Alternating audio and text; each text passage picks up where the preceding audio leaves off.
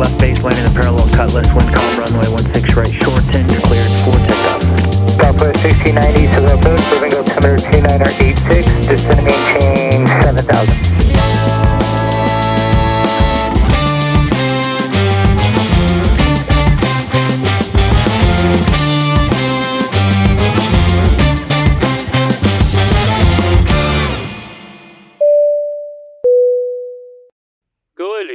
观众，欢迎收听今天的飞航模式。我是今天的机长，天空之城。我是假的副机长 Sunny。你现在收听的是飞航模式。OK，欢迎。所以今天是我们的第三集，对吧，Sunny？对，现在录制时间已经是北美的晚上了哦，非常辛苦。对，你在 LA 现在应该是七点半。对，那我这边在多伦多是十点半的时间。对，所以我们今天要讲什么样的话题呢？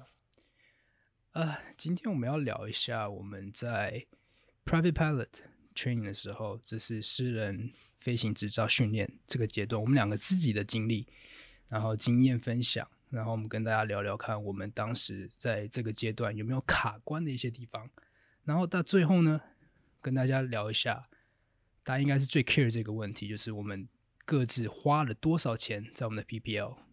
OK，好，对啊，Yeah. 我觉得常收到别人大家问的问题，就是最关心是，呃，PPL 训练要多长，然后，对啊，花了多少钱？所以我们就也分享一下我们两个人的经验。然后，Sunny 因为在美国做他的飞行训练，然后我在加拿大做，我们也可以讨论一下有什么样不一样的地方，这样子，然后分享给大家听。可以，可以，好。我觉得大部分人都比较想要知道美国比较多，因为美国第一，呃，学校也比较多，天气也比较好，那 FAA 的执照也比较比较啊呃、广泛使用一点，比较有名一点。那我们先从你的开始讲吧。好啊，那我觉得应该这么说，Private Pilot Training 它主要有一个两大训练环节，在加拿大应该也是第一个部分就是我们的地面理论课。Ground School，对吧？那另外一部分就是 Flight Portion，就是我们实际飞行训练的部分。Right？那在那我们今天我们就没有要跟大家解释一下一四一跟六一的学校他们有没有学不同的东西，这我们不会 cover，因为可能 cover 的话就嗯蛮浪费时间的，时间不够用，比较多一点对。但最主要我可以跟大家讲的是，学的东西都一样的。OK，所以我们今天就先跟大家大致的聊一下，呃，这两个环节里面，它各自会有我们大方向的学习的什么东西。那地面课呢，我自己本身是用在 online 上的地面理论，因为我是 Part Sixty One。那一四一的学生他们就是对跟教练要坐下来在一个教室里面这样上课，嗯、那但学的东西一样。那这最主要里面，它 cover 的就是一些法规啊、天气的理论，嗯、就是碰到像 thunderstorm 雷阵雨那些的一些理论，天气报告啊，你要去怎么样去念、去解读这个天气报告里面跟你讲的资讯是什么？是不是天晴、下雨？那风速多少之类的？你要会去念这些报告。那接下来还有一些空域啊，美国。呃，空域非常的复杂，尤其是洛杉矶，有 Alpha、Bravo、Charlie、Delta、Echo、Golf，全都有，对，都有都有，但就是没有 F。但加拿大有 F，我刚看到你讲加拿大 F 是的，对，有个 Class Foxtrot，Foxtrot，对，那我们等下在后面我在讲我经验的时候，我们再解释一下 Foxtrot 是什么。但是基本上就是不要进来，fuck off 的意思，对，就是类似美国的叫什么？Temporary restricted 还是叫什么？对，就是 temporary flight restriction。flight restriction，yeah，类似就是这样子而已，其实是一样的。对，对我们只是名字叫不同而已。呃，大概这样子，然后还有，嗯，VFR chart 就是目视飞行的那个 chart，、嗯、那个表吗？是叫表？VFR chart 那个那个航图，航图，航对航图，那。在航图上面，所有的大大小小、任何的图腾、文字、数字，你都要去了解、知道它是什么意思。嗯、对，这非常多的东西需要学。嗯、哼接下来还有一些基本的飞行理论：飞机为什么会飞？嗯、那襟翼 （flaps） 它的用处是干嘛？还有失速它怎么发生的？那如果失速发生呢，我们要怎么样挽救？对啊，还有学一些基本的 and balance，就是载重平衡，是非常重要的一课。还有计算航向，这个是我们在 cross country 会去用到的。航向我们要计算我们的空速，那有了空速，我们可以计算出我们整个飞行时间多少。嗯、那飞行时间多少，我们可以算出我们要带多少的油。那我们必须要确定我们的油要带够啊，不然我们怎么到达目的地？嗯、我们就可能 yeah bye，、嗯、就是 坠落了。嗯、然后接下来可能像飞机的 system，那飞机 system 里面有 engine，有你的引擎啊，有你的呃发电机，有你的 mixture，、嗯、还有。这些就是你要非常了解每一个的东西，它的运用，它的背后的理论那把它全部结合在一起，它们是一个 system。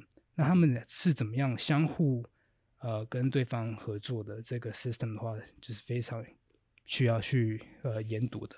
嗯哼。那你们的 ground school cover 的也差不多是这些吗？差不多，差不多就是这些。对啊，天气啊，navigation。尤其飞机的 system 就是飞机的一些机械的呃油油压的系统啊，这个很多。嗯、然后像你讲的法规，法规非常的重要。比如说 VFR fly，你从 A 飞到 B，你不只要带你从 A 到 B 的电，你还要带万一你你没有办法降落的时候，你可以转降的油量。那 IFR 也有它自己的法规，对，对，还有像你讲的空域 A B C D E F G。啊、呃，再加上呃加拿大的 F，那怎么读 chart 都差不多。我觉得，因为加拿大整套系统其实很多都是从美国那边直接学来的，所以其实类似，非常的类似，对啊。对啊，其实这些东西加起来还真的还蛮多的。一开始从什么都不知道的时候，嗯，其实这些东西忽然压到你脑袋里面，是你觉得说哇天哪，怎么这么多东西要学？对对，其实。对，这么多东西要学习，到现在我还有很多东西都会忘记，所以时不时就要赶快回去翻书，然后复习一下。嗯、太多东西了，没错。就以前有个考官就跟我们讲说，他说飞行这个行业是一个每就是你进了航空公司每半年都要有一个 recurrent 嘛，是一个被 check、嗯、一直被 check 一直被 check 最多的一个行业之一，就是你一定要一直不断的复习，一定要不断的读书。并不是因为，并不是说你读了一次，然后你就什么都知道了，所以还还蛮有趣的这个行业，对，对，自律自律真的蛮重要，这个自律真的蛮重要。你真的你要怎么样进入到民航之后，觉得哎，我已经进入民航算是蛮稳定的，然后一切都步入正轨。那这时候人是最容易放松的嘛，因为你达到了一个目标之后，我们就是日子就每天这样过。但是当飞机师这个行业，就是特别的，就是时不时的就是要复习。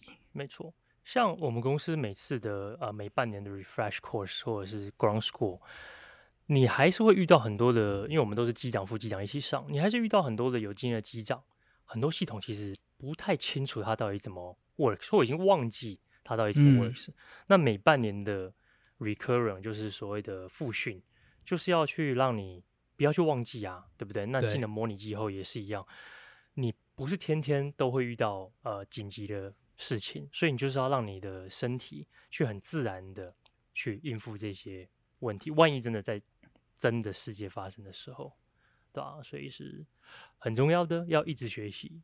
好，那我现在就很好奇，你说你每半年会有一个 refresher course，就是公司来给你大概就复习一下整个飞机上的一些大大小小，帮你就是记住一些事情。嗯，哎，那我问你一个简单的问题。哦，飞机为什么会飞？飞机为什么会飞？飞机为什么会飞哦？我觉得最最棒的理论就是那个有一个人画的图，就是要很多的钱，要这个 要很多的钱，没错。你飞机为什么要飞？口袋要深，要深，对。然后这是一个比较反讽的讲法，就是真的要很多的钱，它才飞得起来。但是。我最回到最基本，不开玩笑，就是因为有 lift 嘛，对，因为有 lift，OK，因为有胜利，对。哎，我发现我现在，我呃，听众应该不知道，但是如果有看 YouTube 的人，应该知道我在喝酒，所以我现在发现要喝酒完之后要主持好难哦。这我真的比较难 focus 吗？就尤其是刚刚在介绍刚刚 ground school 那一 part，Oh my God，真的，你突然想不起来要讲什么的，因为你喝酒之后你是。应该是一个很 relax，然后你想要讲一些干话，然后发现我刚刚怎么那么严肃啊？因为忽然，因为在 video 上你就不太敢讲一些，就是比较对，我刚才在在在想说那个 class fuck 要不要讲 fuck off，然后想说呀 whatever 也应该也没什么人管，对。对啊，你们真的真的有趣，是真的会就大家开玩笑啦，就说 fuck off，对，对不要进去，对，OK。但是也不是完全的不要进去，我等下可以再讲的 detail 一点，但是我们先把你的经验。嗯呃，你刚刚讲完地面的课程，那这些可能想要学飞的观众都大概知道，因为很多 knowledge 地面的 knowledge 你一定要先懂嘛，你才可以去飞，right？那飞的部分呢，在美国有做些什么？飞的话，美国 PPO 最主要有三个阶段，嗯，第一个阶段就是 solo 单飞，嗯，然后第二个阶段是 solo 之后，然后就是准备你的 solo cross country，嗯，就是 solo 的。单飞的越野飞行，你要飞到、嗯、呃其他的那个机场，然后再飞回来。嗯、那最后一个阶段就是你的 check ride，你的考试。嗯哼。那考试有分为两个部分，一个是口说，嗯哼，然后另外一个就是呃实际飞行的考试。对，差不多这样子。嗯、对。所以这个口试跟哦，sorry，你先。没事。对啊，我们对啊，呃，PPL 的的阶段大概在美国是这样子。那加拿大呢，它的阶段也差不多嘛。其实差不多。我觉得你对你讲完之后，我们可以开始来更细的进入每个阶段，讲一些 difference，对，讲一些不同的地方。Yeah，呃，我一我们一开始当然就是去 practice area 练，像你啊、呃，像应该是跟美美国都一样，steep turn 啊，嗯、呃，S turn 啊，或者是呃 stall 啊，然后 slow fly 啊这些东西。但是在加拿大有多一个 spin，就是中文叫螺旋。对，在加拿大的 PPO。就要开始做 spin 了，那含 spin 的 recovery，但是不考，考试的时候 check ride 的时候不考，但是 CPO 的时候就要考了，你要自己 enter，然后自己 recover。对，那在加拿大我记得是不做 lazy eight 跟那个 Chandelle，但是美国要，对吧？哎，这些东西是 CPL 的。哦，哦，真的吗？这是 PPL 也不做，PPL 不用。OK OK OK，那跟加拿大一样，就我们我们从头到尾就不用做。对啊。那也是这些做完之后就开始做，美国叫 pattern，我们叫做 circuit，因为是比较音质的讲法。嗯、然后我们就开始做 circuit，然后就开始放，就教练觉得你 OK 就放你单飞。那单飞完之后，我们就会开始做比较 specialty 的 take off 跟 landing。所以比较 specialty 的 take off landing 就是。呃，比如说 short field 啦、soft field 啦这些东西做完，哦、然后就开，对，我们会先做这个，OK，我们会啊，在 solo 之后再做这个 specialty 的。哦，我们不一样，我们在 solo 全部全部都、哦，你们就全部都做完。对，我们就是之后，OK，我们在之后才做。然后呢，这个段落是帮你准备，你准备要去 cross country，然后去 cross country 的时候.我知道有些学校甚至有些教练会真的带你到草皮上练。或者到那种草皮，然后又短的跑道上练，这个我们学校是没有，是禁止的。对，我禁止我们学生，我个人也没有，我我们就是都，我们都应该都是呃，在正常的跑道，对对，就是假假就是模拟而已。对，但是我知道有些教练或者有些学校会真的带你去来草地上练习，我觉得还蛮酷的啊。我是嗯，也是蛮想试试看的。对，然后就是像你讲的一样，cross country，然后再来就是你跟教练去。然后你 solo 去，然后最后就是你的 check ride，呀、yeah，我们也分 oral 跟 fly 的部分，就是在地面上先了了解你的 knowledge，对这台飞机到底有没有熟，你对你今天的 fly plan 有没有真的知道你要去哪里，然后最后才才可以上飞机。对，那这样看，我觉得我们大部分主要的训练都是在 solo 之前，蛮蛮蛮强的哈，那个强度。因为 solo 之后其实就是 cross country，cross country 没有什么啊，然后接下来就准备你的 check ride prep，准备考试嘛，就是复习你全部前面所有学的东西。那其实真的讲真的，就是在 solo 之前其实是蛮大的一个一个关卡。我，我觉得 solo 前对我最难的关卡应该就是就是 circuit 吧，做做绕圈圈吧，所谓台湾叫五边。嗯，我觉得 landing 是我花最久的时间了。对我也是，我觉得 landing。降落还有 radio call 在 solo 之前对我来说是最难的。我第一次上 circuit，然后要又要跟塔台讲话，然后又要在就是你要去报你的单位，然后你要你要听看注意看你的 circuit 里面有其他哪些人，虽然说已经在 control 的地方，但是你还是会觉得天哪，我 before landing 的 check 这么多，然后我还要回 radio，然后我还要看外面，这到底怎么做的，对吧？我觉得这是我单飞前最大的一个觉得，我是天哪，怎么那么难这样子？那那时候，那你有没有遇到呃什么觉得很很你就是觉得很难的东西呢？我觉得那时候对我来说是 landing 降落蛮。难的，嗯、因为降落呃蛮多种类的降落，像我们有正常的起飞降落，嗯、对吧？嗯、我们有 soft field 就是草皮降落，嗯、那短跑道，然后还有没有放襟翼的降落，对，没有我们速度降落，no flap landing，嗯，还有侧风降落，侧风降落应该是最难的。我觉得当时如果对吧、啊，有然后你。ATC 可能还不熟的时候，然后 Circuit 可能还不熟，然后又来个 Crosswind，对，你就真的是很多事情 要搞。对，而且在那个阶段，我觉得是应该大家对大家都蛮新的，刚进来，所以你的时速不够多。嗯嗯。那相对的来说，你对飞机的灵敏度并不是那么熟悉，不熟，你不太熟。说，哎、嗯，我这个这个油门的 setting，这应该在哪里？对不对？对，然后你也不太懂得去听 propeller 的声音，因为大家很常常讲说，其实你听 propeller 的声音可以知道你在上爬升、下降还是平飞都可以知道。哇！就是当你有经验之后，yes。但是当你很新的时候，你就想说，天啊，那就是多一件事情要烦恼。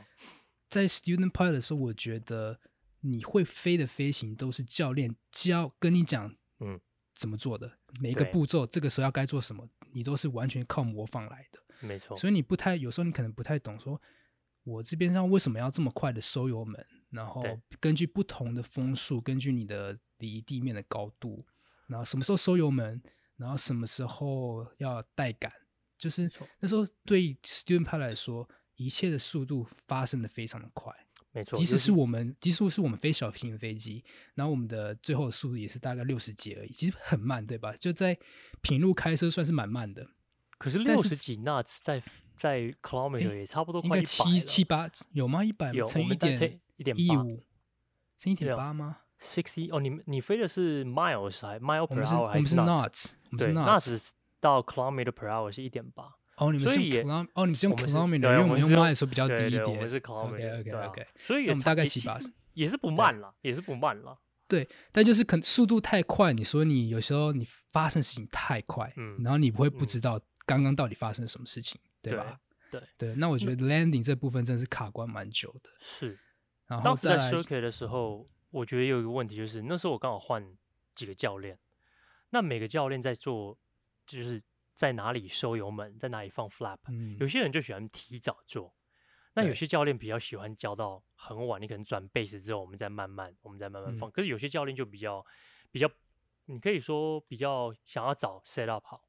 那你就会觉得说，到底哪样是对的？其实我觉得，我会给就是听众觉得说，都把它学起来，你就学一样，然后用那个东西呢去琢磨出琢磨出你喜欢的的 style 出来。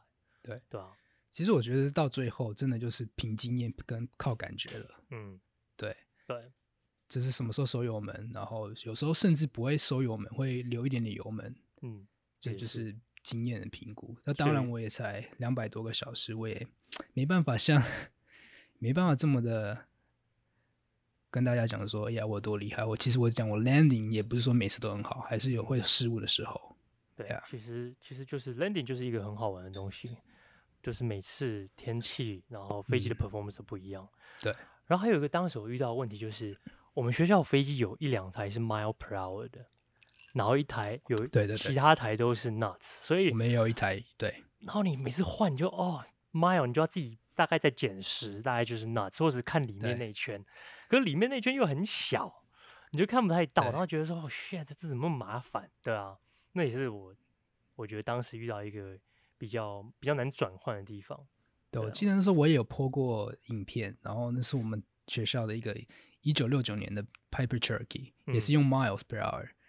然后我就是有在影片里面会讲到一些 rotation speed，我就说 sixty miles rotate 之类的，然后就会有网友在下面说：“哎，我怎么记得飞行是用 knots，什么时候用过 miles？” 我说：“ yeah，其实真的，直到我真的碰到有这种飞机，就是太老的飞机，他们都是用 miles，才发现哦，原来也是有用英里的。是在在美国，我觉得这就是因为 Cessna 跟 Piper 都是美国的公司，那对飞行这个东西本来就是美国人发明的，所以哇，飞机至少是，所以。嗯 Miles 在在老老一辈的飞机里面是还蛮蛮 popular 的，对啊，mile per hours。对啊，那除了 landing，我觉得 radio call 跟塔台的沟通，嗯、跟 ATC 沟通，嗯、其实在 solo 之前，我觉得还是蛮难的。是，因为我不知道大家知不知道，美国的 ATC 其实讲话速度非常的快，like 超快。对，尤其是在南加州，嗯，这个在空域这么繁忙，南加州有几百座机场。然后有各个大大小机场，有 LAX 国际机场洛杉矶，嗯、那那边的 ATC 真的是有够忙，有够快，所以在那时候收了之前，其实很多 ATC 讲的话其实是听不懂，我是听不懂的。嗯哼，然后得靠教教官来跟我说他刚刚讲什么。他们给的指令不是说很短，然后很快，是很长，然后很快，然后又快，一次给你大概三四个指令。对，Right？那加拿大也会有这样的情况吗？我觉得加拿大，因为我我刚好运气很好，我刚好就在呃加拿大最忙的空域，就是多伦多了。哦、那多我们我们训练的机场在多伦多呃东边，大概三十 nautical mile 这个距离，所以我们也是算离最忙的 space 很近。嗯、可是我自从飞去美国之后，我一点都觉得没有加拿大任何一个机场是忙的，就是跟美国比是根本不能比的。当然，我们去的是我们公司飞的是 Newark EWR，然后那个是我第一次见，就像我们公司的呃航训，有一班你一定要去纽约见识看看他们的 ATC，那是我遇到过就是最快然后最残酷的一个 ATC 的地方。那你有没有什么特别经验？就是飞 Newark 的时候，飞纽约那一班有没有特别难忘的一次跟塔台的经验？有有一次，呃，因为我们。降落之后，不管是谁降的，就是 pilot flying。像那天是我飞的，我飞了。降落完之后呢，大概呃减速到六十纳之后，我要把 transfer control 给 captain，然后我来 ATC。然后我们才刚 touch down，这个 Newark 的塔台已经在叫我们要跟我们讲哪一个地方要出去了。那我我们还在飞，我们很多 SOP 还没 call 完，所以我 transfer 给他的时候，他已经叫我们第二次了。然后第二次他就已经很不爽。他就要等我的一个回复，然后我又很紧张，因为还有我听到他生气，然后我就回他，然后我又讲错，又少 miss 了一个、oh. 一个 whole short 的 runway，然后他又再跟我讲一次，我就说天哪，怎么可以这么尴尬？对，但是我觉得我很喜欢去纽约这空域，是因为这个地方会让你学到很多东西，会一直让你很专心的。会在听 ATC，然后把飞行飞好，就这是很非常的忙，非常非常的忙。所以只有在，所以只有进飞进 New York 的时候，你才会专心吗？哎，不，也不是这个意思。对，还有哪里哦？呃，其实我觉得 Chicago 都还好，因为我们飞，我们不是飞 O'Hare，我们是飞 Midway，Midway 其实也还好。然后 Washington 我们不是飞那个 Reagan，我们是飞呃 Dallas。OK，也 Washington 也有个 Dallas，不是 Texas 是 Dallas。那你们家应该没有飞，应该没有飞洛洛杉矶。没有没有，我们太太下面。OK，对，太西边了。所以我目前为止，我觉得 Newark 是，就是加拿大没有一个空域可以跟美国的比，就是忙的程度。对，而且不是说它语速快而已哦，就知道大家美美国其他的 ATC 它的沟通，其实有时候还蛮口语化的。是，其实加拿大也是这样子。对。对，因为我们知道我们在书本上学的有一个公式，有个 format，有个 IQ 的对 terminology，什么？假如说什么我是谁，我在哪，我想要做什么，就大概这样子。OK，但是美国其实就是太太有点太 freestyle，太因为这就是他们的语言嘛。对对啊，加拿大是这样子。对，所以而且其实如果大家来学飞，从国外来学飞，然后听不懂塔台说什么。千万不要 feel bad，因为母语者真的一开始学飞，没有人是可以听得懂。来，可能有少数，但母语者的话，真的是这种东西讲话太快，然后在飞机上刚学飞的时候，有太多事情你需要同时间去操作，所以你其实你的呃承载的那个压力还蛮大的。所以 don't feel bad，如果你听不懂他们说什么，因为我们也听不懂。因为然后我当时有个技巧，就是我也可以推荐，就算你还没有来这边学飞。去 lifeatc.net，对，上面找到你准备想要去学飞的机场，不用去听国际机场，因为国际机场是 different level，完全不一样。去你想要训练的机场，然后呢，每天就听一段 tower ground，然后顺便把这个机场的 chart 打开，然后你就可以想象，哦，这台飞机在这里，那这台飞机在这里，有一台飞机在起飞，有一台飞机在 circuit 里面，然后有一台飞机准备降落。你可以先去把那个那个想象在你的脑袋中，呃，build 出来。我觉得这是个很好的练习。对啊，如果如果觉得 AT 是一个很困难的东西的话，我到现在我都会去听 Newark 或者是大机场的，我或我去过机场，然后来来听他们练习，对吧、啊？是个蛮好的工具。诶、嗯，那我很好奇的是，因为我们在美国，在北美，嗯、然后你也是受过训练到 CPO，然后考教官，然后累积到一千个小时，对吧？嗯，然后你进去民航，那你在一千小时，你当呃，你当 C 那个教官的时候，你教学生，然后跟你在飞的机场，完全会跟民航的机场的那种 level 不太一样，所以你用的跟 ATC 打台沟通的术语，通常也会不太一样。但是呢，你直接就是转换到民航机师之后，公司那边有给你做什么一些衔接训练吗？有，我觉得这样公司在衔接给我们训练的时候，他你可以要求五班，然后你就坐在 jump seat 上面，那当然你也戴耳机.然后你就可以听。呃，当然也是从把模拟机里面学到的整个 flow 跟 SOP，你可以真正第一次看到在现实生活中真正在飞的 pilot 是怎么在在用的。然后我刚刚讲过，我们有一班一定要飞纽约，所以你也可以听听看，你坐在后面想说 shit 怎么会这么忙？但是我飞的那班 刚好不忙，所以就还好。然后就像五班而已，然后你就开始上阵了。然后当然有些术语你从来没有用过，像比如说像 pushback。你就是要跟 ground 讲说，我们哪一个 gate 哪一个航空公司准备可以 push back，像这个我当然没有过，但是这个这个东西还还好。但是我觉得蛮多东西都是在 on the job，就是你真的在工作的时候你才学的。像我以前也从来不知道，原来航空公司像我们起飞之前，他会跟我们讲说，sorry，现在进纽约的飞机非常爆满，oh. 他们的 center 跟我们讲说，你自己报一个时间。就是比如说我们两点半起飞，他就说两点半不 OK，你自己再讲一个时间，那我们就会讲说好，那我们三点。然后他说三点不行也不行，再推，那你就说三点十五分这个 slot OK 吗？他说 OK 可以，纽约 control 说可以，所以这叫做他们的 GDP Ground Delay Program，对吧？就是进这种大机场的时候，如果他们 handle 不来这个空域，他们就会把所有人都 delay 掉，对对吧？对就是这些东西，你就是哦，我从来不知道原来这种东西。对啊，就是我在当旅客的时候，我会觉得说靠，怎么又又起飞了？对，就是、都以为是航空公司的错，其实其实跟整体的没错，其实是塔台空域管制跟航空公司每个班机之间，他们其实有很多要去协作的。也是，然后不完全是、啊、纽约是一个美国最忙的空域之一嘛，因为他们有 JFK、LaGuardia、Newark 这三个大机场，对啊，那每天都有很多国际航班进来，所以就是忙的时候可以很忙。我在至少在疫情之前是这样子，对对啊。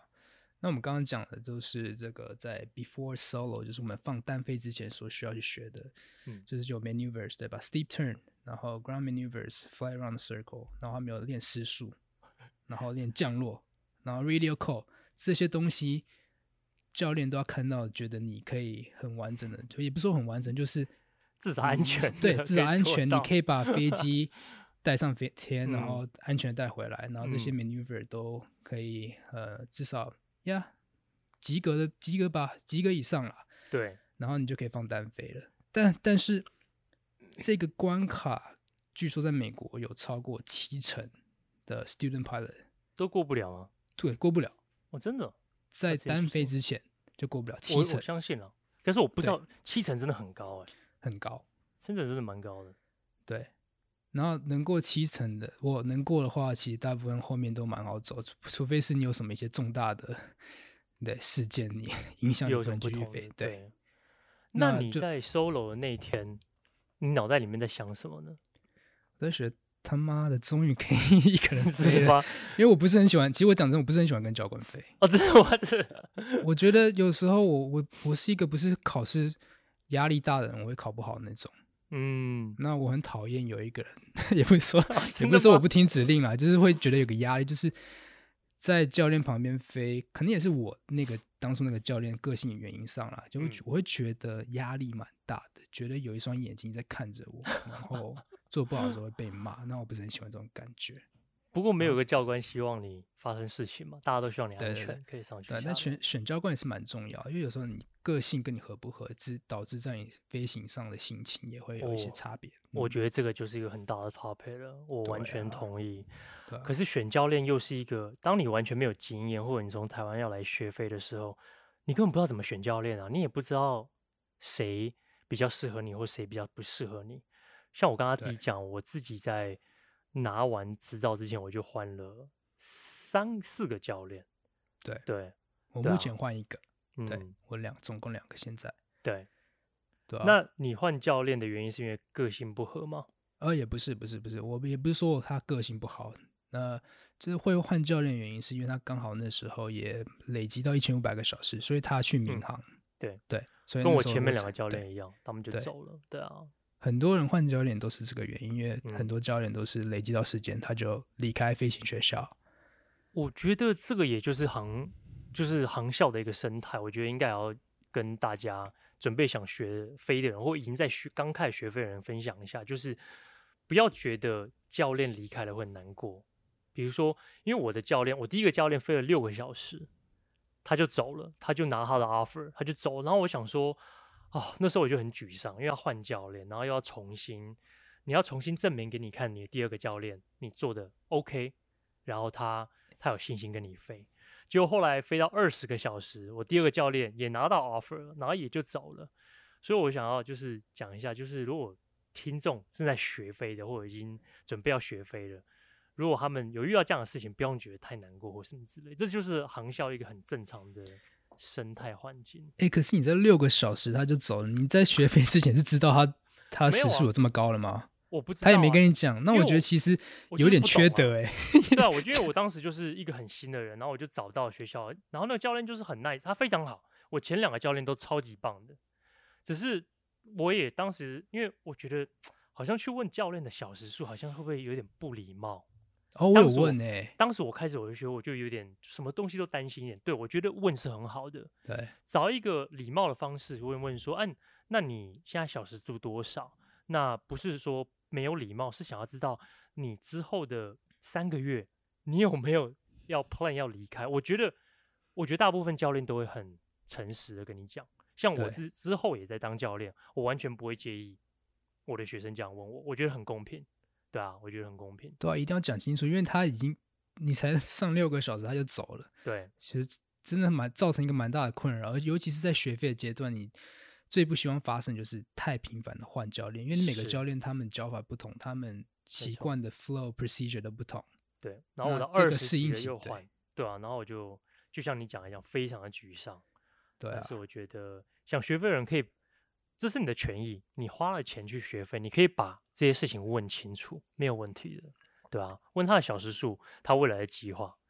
那 Sunny，你会觉得，如果你的小时，你的教练只跟你讲说，哦，我只有三百个小时，你会觉得啊，他经验不够，然后我不想跟他了，我反而想要跟一千多个小时，我宁愿赌赌看他，就是可能会马上就走这样子。一定会，一定会，会吗？会吗？一定会啊，因为 讲真的，两三百小两三百小时，其实。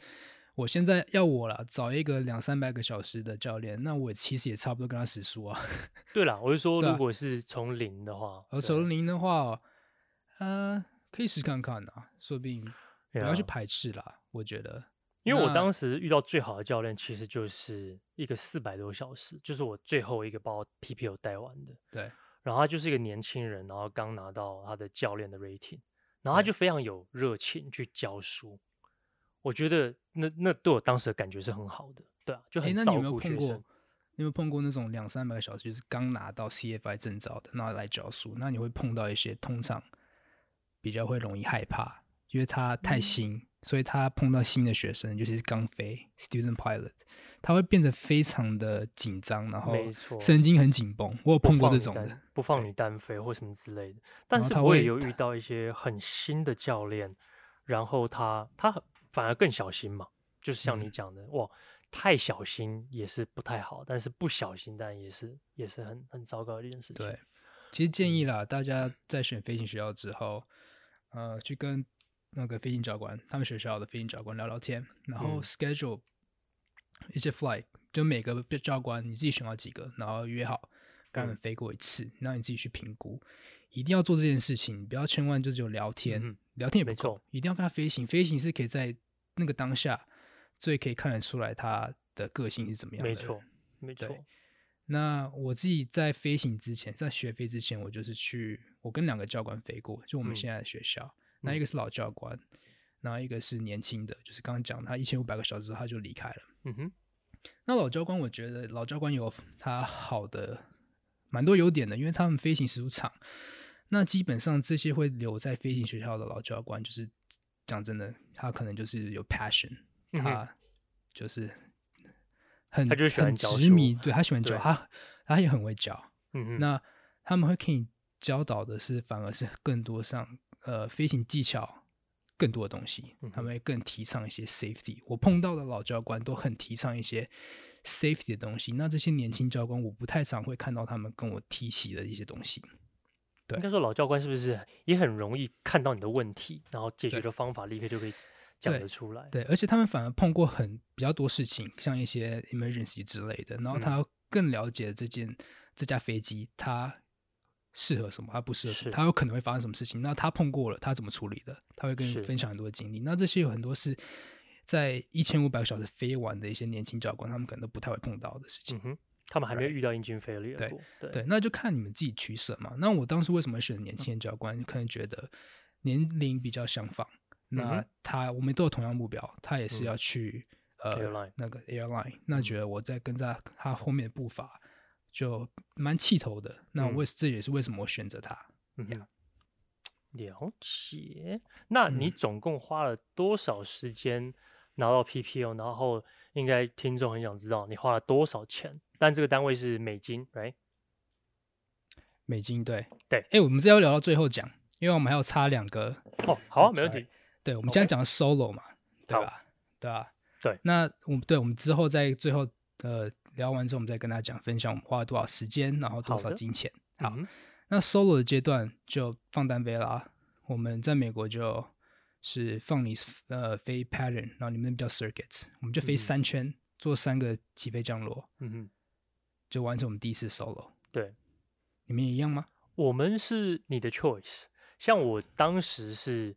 呃，就做了一个，然后呢，那时候其实我教练希望我在如果有时间，那就做两个或三个。可是我当时就觉得，嗯，这个 circuit 我做的我很 OK，然后我很开心的，然后我就回去了，我就 taxi 回去，OK，然后我就去庆祝了，对，就就没有想很多。当时其实可以.我们没有一个一定要规定做几个，但是就是也有像你讲的，有人做三个，那我自己就觉得，哎，我觉得我今天。就是结束在这样子的一个 landing，我就很开心，我就 taxi 回去，然后我就回家了。那当然，我们传统是被泼水，哦，每个人都有被泼水。对，OK，对。那我有 po，我有自己录影，然后我放在我自己的 YouTube channel，嗯，大家有兴趣可以看我第一次单飞。那我第一次单飞蛮紧张的，尤其是第一圈，我一起飞上去，完全忽略掉了教练的重量已经没有了，教练的重量已经拿掉，很轻，对不对？对，超轻，而且我教练其实很重哦，我教练是一个。白人，然后六尺、嗯，超过六尺，超高，然后超壮。对，他就是那种打橄榄球那种壮。对，两百三十磅，所以差很多的，很多就是那个整个你的爬升率完全就是完全不一样，完全不一样，然后完全没有注意到。那我们那边的 pattern 那个 altitude 大概一千八英尺，嗯，然后不小心直接飙到一千九，嗯嗯，然后塔台的时候跟我说，哎，你这个。什么 five two one six Lima？你的高度现在显示一千九，你有点太高了。然后这才发现，哦，shoot！然后赶快降下来。那 base to final 的时候，要准备做第一个降落的时候，其实心里蛮紧张的，然后觉得有点不太知道自己可不可以降得下来。嗯哼，就内心就很多个 question marks，很多问问号，我到底可以吗？然后反正到时候还是就是硬个硬着头皮。他、啊、都已经飞上来，不下去要怎么办？第一圈就是那种心态，降落不是一个 option。对啊，已经我我总不能就是 我也没有什么好理由 go，然后因为也没有说是 unstable approach，我就是有点不太确定自己。但是第一个 landing 还是有很成功的，就是 land 下来，然后就是也是因为那个成功的第一次降落，然后让我第二个第三个降落就整个信心大增。嗯，对，其实我觉得单飞真是一个很重要、很重要的一个，就真的是去建立你的自信心，给你信心，然后也给了教练对你的信心。对对对对。那这个机场的 pattern 飞完之后，我们还有另外一个需要必须要做的，就是我们必须 solo 单飞到呃 practice area，就是我们指定有一个空域是指定给飞行学校的。我忘记我讲了这个，对，我们也有，我忘记讲。对，就是你要飞到那个训练的空域，嗯，专门给飞行学校训练的一个空域，飞到那边，然后你就去练一些呃 maneuvers、stalls 之类的，对对，对，然后再回来，这就是 solo 的一个。需要做的事情。第二个 solo，对对，然后接下来就是 cross country 啦。嗯、solo 完之后，就会跟教练去做一些越野飞行的训练。嗯、那 cross country 大家不知道的话，就是指你从今天你这个起飞的机上，你必须飞五十海里以外的机上，嗯，这个我们就通常就称为 cross country。嗯哼，在美国 FAA 上面是有规定 cross country 的 definition，但是其实在加拿大的法规里面没有明文规定。哦所以你其实飞多近都也算 cross country。当然，当然你教练不会让你选一个来一个十 迈外的机场去做。但是对，因为加拿大其实机场我们原本人就比较少，机场本来就分的比较远一点，所以其实都还是大概二十五以上。对啊，以上都是可以找得到的。对，对，然后在美国是必须要超过五十海里才算是 cross country。对 yes. 对，对，那这就是跟教练嘛，那就训练完之后就是单飞。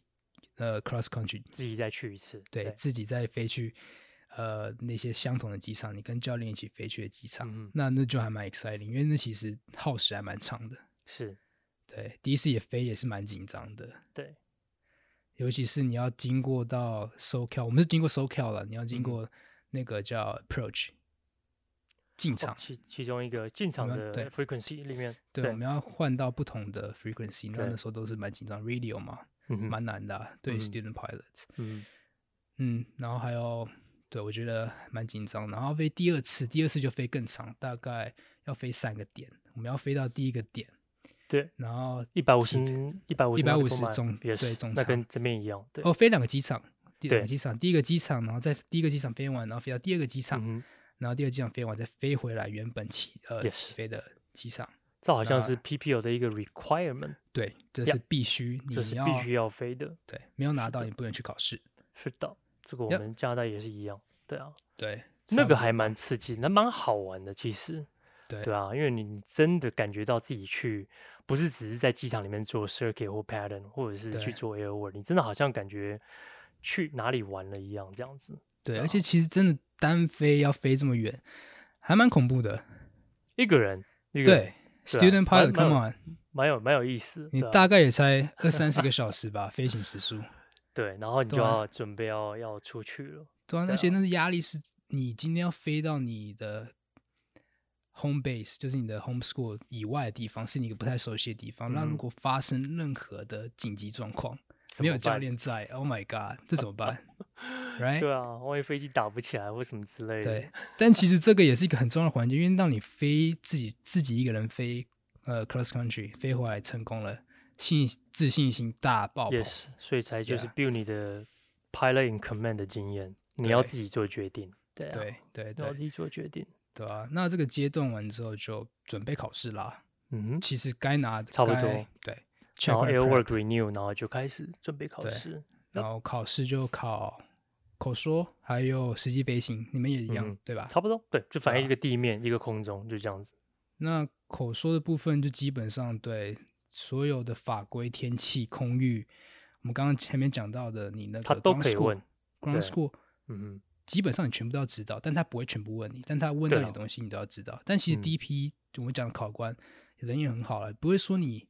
一打错就叭就给你扣分完蛋。他其实蛮多好的 DP，他会嗯，他会带着带你走，跟你确定吗？说还是不是这样子？有些是好的，还会跟你讲说你可以在哪里找到这个资讯。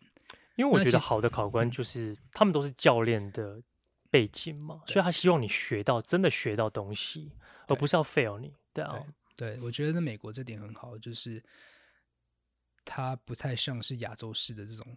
嗯，你惩罚式错了就错了，选择题、嗯、是非题错就错了，没有任何的议论空间。嗯，那美国就是就是当你不能太烂了，他也会看你的程度。你你真的如果今天他知道 walk in 去考试，然后什么都不知道，他看得出来的。对对人考试一定会紧张，然后就是刚好会有一两个东西平常知道的，但你可能就是刚好压力大考试当下忘记，那很多考官会愿意帮你。对啊，或者他问的方法，有时候你不太懂他的问的方法，可是其实你知道答案，对，那他可能会换一种方式来问你，那你就知道，那就很好。对啊，对啊。那我嗯记得我他我考官有给我一些就是题目，像是 cross country planning，就是你要怎么记录你的计算你的，你要怎么嗯 plan 你的航向啊 Yeah 然后你要带多少油 Yeah 然后他要知道你会不会算你的载重平衡没错，就是计算油耗，就我们刚刚讲的。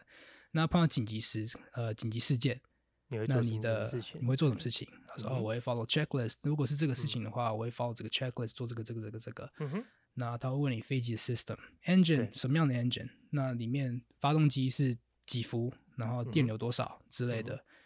那这些东西都要知道，你必须非常了解你的飞机。嗯哼 Yep 对，差不多，在加拿大就差不了多少。对对，在加拿大，嗯，对，我很好奇一件事，我们这边 check right，我们考嗯试，我们是付我其他地方我不知道，我们学校是付七百块给教官，这现金现金。我我很好奇，这个七百块是包飞机吗？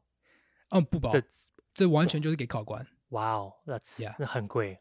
我们这边大概你们一半而已，我们也差不多是现，我们可以支支票或现金，但是我们大概就是三百到四百，看哪个哪个考官，然后欸当然很还要再，赚欸是啊是啊是啊，所以很多很多很而且很资深的对考官很厉害，而且考官一天不是只有一个学生考，一个学生很多，而且他都收现金。是的，然后我的考官他已经很老了，大概有七八十岁，然后他还有在那个就是 corporate jets 那边上班，上班时不时还会就对，偶尔还会飞一下。对，然后我就看到开的车，哇哦，哇哦，保时捷，所以哦，七百块都是他的吗？还是他也要帮你申请一些 FA 的 license 这样子？所以他也要付出一些东西。是吗？我那那块我不知道，他就是在帮你填写东西的时候需要付钱，我觉得不用哦。嗯，我没有印象中就是一半 apply，哇哦，好贵哦对，哦！他收现金，你也不知道他有没有缴税。对啊，我每次付七百块钱给他，我就看着他的车，嗯，内心在那边想说，这个月的车贷帮你缴掉一半了，可会帮你缴完了。他会给你收据吧？他不会，不会。我，真的哦，对，哇哦我不是，哎、其实这问的问题很好，因为我不知道。像我们都会给收据，我们一定会给哦收据。对啊，不管是用手写或者什么，一定会有收，因为因为学费可以拿来抵税啊，至少在加拿大是这样。在你们那边这个这个算是学费的一个啊，所以我可以那时候我半工半读，所以我就直接拿来抵税，超好用连考试的费用都可以拿来抵税。对啊，所以我都会都会留下来。哇、Yep, 哦 yep。所以加拿大跟美国的训练在 PPL 部分差不多，可是我刚刚想到一个，还有一个很大的不一样，，OK，是吗？就是加拿大有个 night rating 晚上的对对对 rating，、这是呃美国是直接包在 PPL 里面的，right？就是你们在 PPL 的时候也会在晚上出去飞，直接对，做这个训练要，需要有啊，我现在想不太起来，有点不太专业。大概我印象中三个小时的 night flying，然后你要十个起降。对对，其实我们基本上就是把你那个东西拉到另，就是你 PPL 之后去做了。对，哦，这个东西为什么会这样？很多人觉得很奇怪，为什么这个地方加拿大跟美国不一样？这个地方就比较像加拿大，就比较学英国那边了。我记得澳洲还是纽西兰，其中一个可能一个国家也是飞行的执照也是有分开的。PPL 之后有一个晚上的 rating，对，我们就是把它分开用而已。但是哇，所以你一个 rate 哇，好奇特，因为它已经叫 rating 了。它叫 rating 了，对对，哇哦，我，们这边就是一个你必须要有的，你对没有达到三个月做晚上起飞降落三次，你就重新你称为 you're not current，你不 current。对其实这边也是一样，只是我也不太懂为什么还要继续把它分开。其实我觉得没什么意思。对，OK，就是大概美国加拿大的差别。对，那刚刚就是口说的部分嘛，那就实际飞行就没什么好说，就你所学的东西都要做一遍给考官看。Right，，对，差不多是这样子。那就因人而异喽。那也因什么好讲。觉得我我我觉得应该在每个地区、每个学校可能都还是有一点小小的差异。嗯，但是对，大部分大概大概就是这样子。好，我可以自己分享，我觉得我不知道其他的 DP，因为我只有考过一个，然后我的 private、嗯、我的 instrument 都是跟同一个 DP 考。那我们的 DP 出名的就是他不想要待在天上待很长时间，所以他在考试的时候。他会非常非常的急，非常非常的赶你，就是他给你一个指令，他期待的是你听到指令下下一秒马上要开始执行。对，那如果你没做的话，他会就是一直叫你赶快做，为什么不做？然后甚至他会 take control，然后叫你直接进入下一个 maneuver 之类的。哦，他蛮赶的，所以，所以你的 PPL 考试花了多久？一个小时，我觉得很快，很快。我大概应该一点三、一点四，一一个小时超快的，因为很快啊，超级快的。他讲完一个，马上做下一个，完全没有那种让你喘息的空间。对，Yeah，就是每一个考官都有自己的脾气，但是我觉得我们学校，因为我们都有两三个就是比较喜欢用的考官，我们可能跟他就是我们学校的 Chief Pilot 跟他们比较比较合得来，然后我们都会比较雇佣某几个。对啊，我们可能不会有一些呃特别去找的，你也可以自己去找自己的考官，但是我们通常都不推荐，我们就会比较用自己御用的这样子。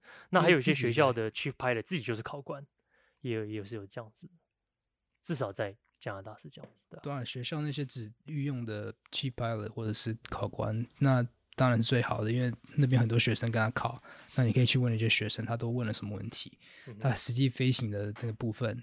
他到底让你做一些什么？这些都可以去知道。那如果你要另外去找其他 DP，那就这些资讯会比较不好的去获得。Yes，对，对，就是真的，你会不知道，你会没办法 expect 他到底会问他的脾气是怎么样的？对对，这就很比较高风险了。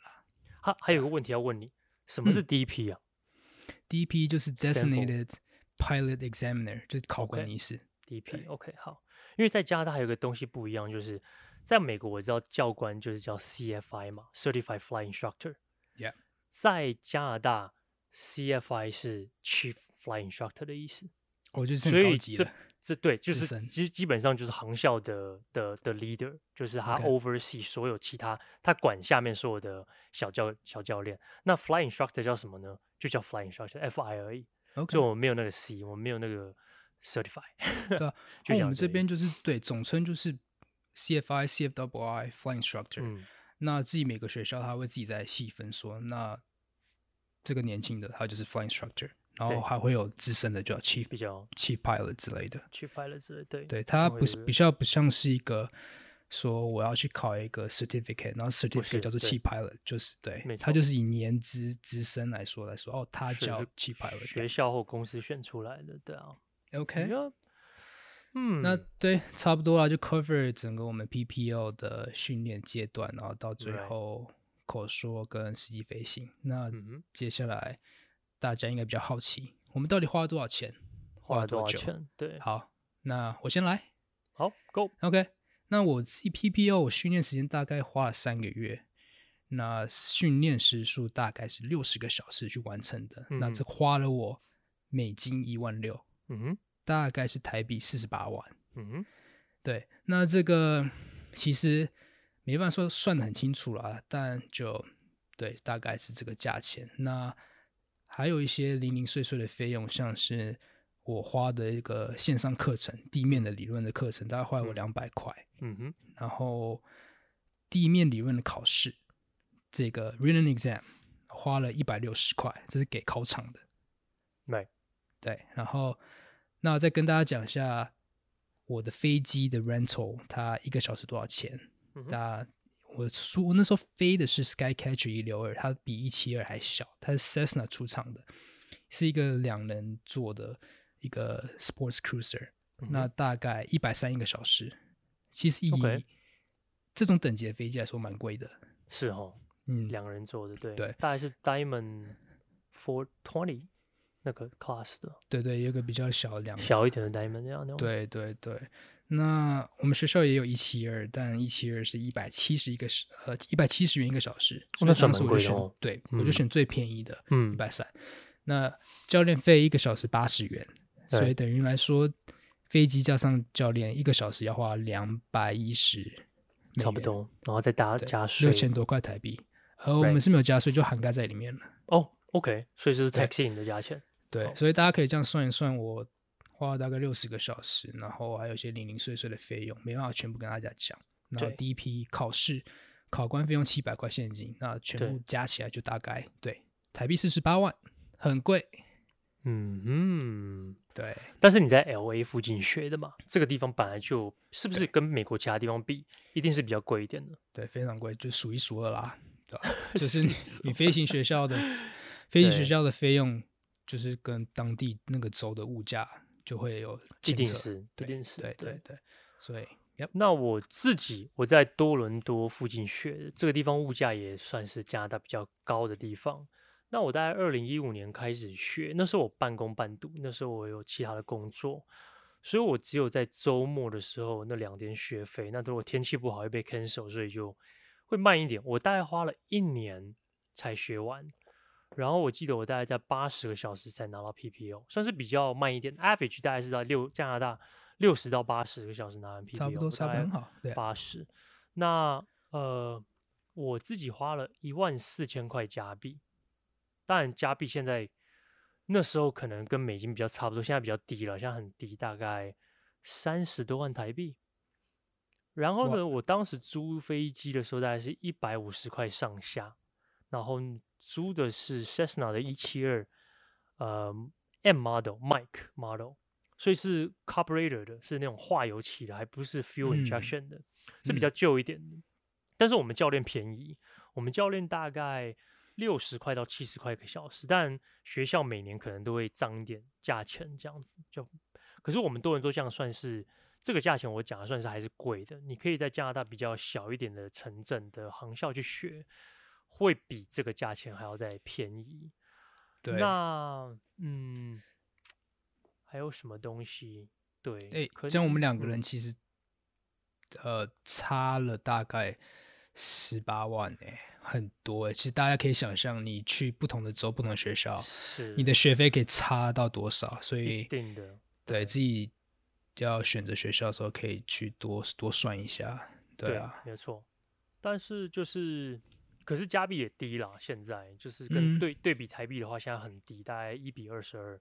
所以，所以可能嗯，但是我的呃考试笔试，就是我们加拿大的呃管理的部门。叫做 Transport Canada，那就像美国的 FAA 一样，就是管理整个航空这样子。Transport Canada 还有管理船、火车跟飞机，但是飞机是其中一样。那你去笔试的话，就要一百块加币，然后考试的话大概是三百到四百之间，看你的考官呃花多少呃收多少钱，但是你还要再加上你租飞机的小的时间数，对啊，差不多就是这样，然后买一些零碎的。书啊，呃，fly bag 啊，还有一些嗯耳机，耳机也是一个蛮大的、哦。耳机你当时买什么？我当时买了一个二手的 David Clark，就是大家可以在电影里面看到那种绿色的那个很很经典的那个。但是我 PPO 学完之后，我就买了呃 Bose 的 A20，对，我就再也没有后悔过。A Twenty 真的是最棒的。没有业配，但希望可以。没有业配，但是 Boss sponsor 一下 A20 之类的。因为当时跟他的唯一的 competitor 就是 Lightspeed 嘛，Zulu，right？Zulu，yeah。可是我遇到很多人用 Lightspeed Zulu，这个很大的问题就是很快就没电。哦，对，A twenty 可以至少很久，四十几个小时。呀呀，你至少半个月以上都不用不用换电池，非常 OK 的。对对。然后戴起来真的很舒服，对，又很舒服，对。我是在学费之前就买了呢，在学费之前，对，对，对啊，那时候就决定，而且一千多块美金，但是那时候我就觉得非常值得。它是一个以长久来看，如果你说你戴这个耳机十年好了，其实根本不，那一个月换算下来更不算什么。但其实因为在飞机高空中，它那个隐形噪音真的非常的大。那长久时间真的很烦。对，然后如果你要听 radio call 的话，其实有那个抗噪的耳机，真的会帮助你听呃听得比较清楚。Yes，啊，对，我就觉得它是一个投资啦。嗯，那就是真的也是跟我自己讲说，花了这笔钱，就真的要认真飞行，然后去达到自己的目标。Yes，对，而且 BOSS 每一年都有一些 promotion，像我买的时候就有送一个 BOSS 的音响，小的那种音响。哦，对，我什么都没有真的吗？真的什么都没有。真的哦、我们就就我就买的时候也送一个音响，对啊，还不错。嗯呃，，OK，然后还有什么东西？那你会想要给听众想要学飞的听众什么建议吗？从你的经验里面，建议哦，那我就不嗯跟他讲要怎么选什么学校啊之类的。那个在我们在上一集博安教官有稍微小分享一下。是那我跟你讲，我想跟他分享的是，呃，大家我相信在台湾应该都会做了，就是出国学费之前，大家都会先预习，把地面理论都先念完。嗯，对，那这个这个环节非常重要，因为先学完地面理论，你再去学飞，会帮助你学飞的速度加快非常多。我觉得是对对对，因嗯为这个东西真的 cover 太多东西了。嗯，那今天你在学你在学习地面理论这个知识，你不是在教室里学。哦，我我的意思是不是说，对你在上 ground school 的时候，你会跟教练在呃教室学。嗯那在飞行的这个部分，你的教室就在天空上了。